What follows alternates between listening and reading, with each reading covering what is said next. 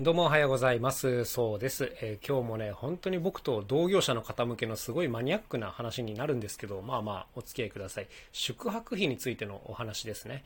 えっ、ー、と、最近ね、こう、リモートアシスタントさんをお願いして、で、ちょっとずつこう、任せられるようになってきたんですよ。で、すごい楽になってきたなというのがあります。で、やってもらう作業の一つにね、まあ、見積書とか請求書の作成っていうのがあるわけです。で、まあ、こういったものについてももちろんテンプレートは用意してまして、えー、先方から頂いた情報でこれを作ってくださいっていうことをお願いするわけですね。まあ、こんなの作業としては大したことないじゃないんですけど、やっぱね、数が積み重なってくると結構大変なので、まあ、ちょっとずつこうお願いしてるという段階ではありますね。で、まあ、おおむねテンプレートうまくいくんですけど、1個だけね、ちょっと引っかかってるところがありまして、これがね、今回のテーマの宿泊費なんですね。もうこれが本当めんどいんですよ。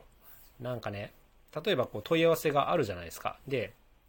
じゃあ半年後ぐらいの仕事の問い合わせがあって結構遠方、まあ、例えば関東だとしましょう。僕たち愛知県に住んでるので東京とかだとちょっと遠いんですね。でこういった場合ってま宿泊が必須になるんですが、ま、当然この問い合わせの段階で、え、宿泊も込みで見積もりをくださいっていう話になるわけです。であの距離とかはね正確に分かるのでガソリン代出したりするのは全然問題ないんですけどこの宿泊費っていうのは実際宿取ってみないといくらか分かんないじゃないですか、正直。ね。で、しかも駐車場がいるのか、いらないのか、いるのかってか、いるんですけど、あの、コインパーになるのか、その宿の駐車場になるのかみたいな、こういったことも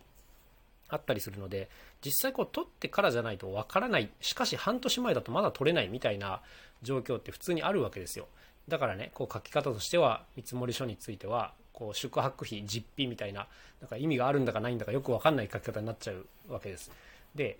まあまああのこれでねでも大体通用するんですよ。だから今まではまあこれでいいかなと思ってやってきたんですけど結局これってあの作り直さなきゃいけないじゃないですか。その予約を取った時点であのいくらでしたよっていうまた見積もり書を作って送り直したりとかね。あの予約が取れないとこう請求書とかも作れないっていうねあのところがあってもう本当に面倒くさいなっていうところだったんです。で前熊間と話した時はもうこれは先方に、えー、主催者側に取ってもらうの一択じゃないかっていう話になったんですよ。まあ、これなら楽じゃないですか。そのいちいちこっちが料金調べなくてもいいし、なんかこう、見積書とかね、請求書作り直す手間もないし、あと、やっぱね、こう、泊まる場所の責任持つのって結構大変なんですよ。そうそうそうそう。だから、その責任を向こうに負ってもらった方が楽ではあるんですけど、で、これでもいいっちゃいいんですけど、ただね、まだ問題があるんですよ。何かっていうと、あの僕らにとって例えば東京公園だったら使い慣れた宿っていうのがあるわけですね、はい、サービスエリア上にある宿だったり、まあ、他にもいくつかこう好きなチェーンのホテルとかあるんですけどやっぱこう宿にはだいぶ癖があるのである程度あそこがいいなみたいなのあったりするんですがまあちょっと先方にお願いするとねそこまで言うわけにはいきませんからあのこの辺がちょっと難しいですね。なんかだから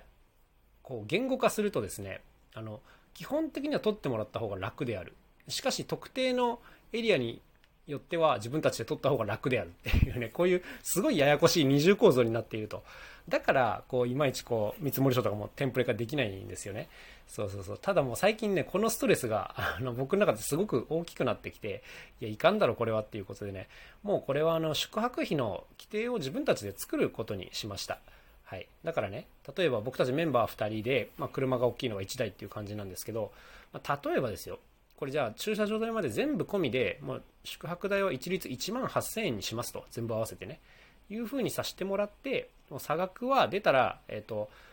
まあ、多少超えちゃってもこっちが出しますし、多少足りなくてもこっちがいただきますという、もうこういうね、一律で処理できれば、もう作るのが楽だなという感じですね。一応我々の規定ではこう移動が片道2時間半を超えると宿泊必須っていう風になるんですけどまあまあもうこういう感じで見積もりも請求も作れば、もう細かいね、宿選びなんかこっちでどうとでもできるというかね、というところがありますので、まあ、今後はね、こういう規定を一つ作ってやっていこうかなという感じでございます。まあ、これが通るのか通らないのかよくわかんないですね、正直。うん、よくわかんないんですけど、なんか、何ですかね、ちょっとグレーな話をしますけど、例えば交通費ってガソリン代とかを算出するわけですけど、これって別に超正確に合ってなくても大丈夫なんですよ。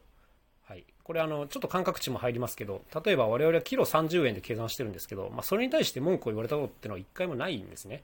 まあ、大体これぐらいでしょうみたいなので出してるんですけど、そうそう。ってことは宿代もこれでいいよなっていうふうに思ってる自分がいまして、まあ、こんな感じでやってみようかなというところでございます。まあ、正直ね、地方によって値段っていうのがかなり違うんで、一律で決めちゃうのもどうかなって思ってる自分もいるんですけど、まあしょうがないですよね、これは。うん、もういちいちそんな調べてからやるのが大変すぎるので、っていうところですかね。はい。もう、なんていうんですか、こういう活動してない人にとってはちんぷんかんぷんな話だったかもしれませんが、はい。すいません。今日は宿泊費についてというそんなお話でございました。それではまた明日お会いしましょう。さようなら。そうでした。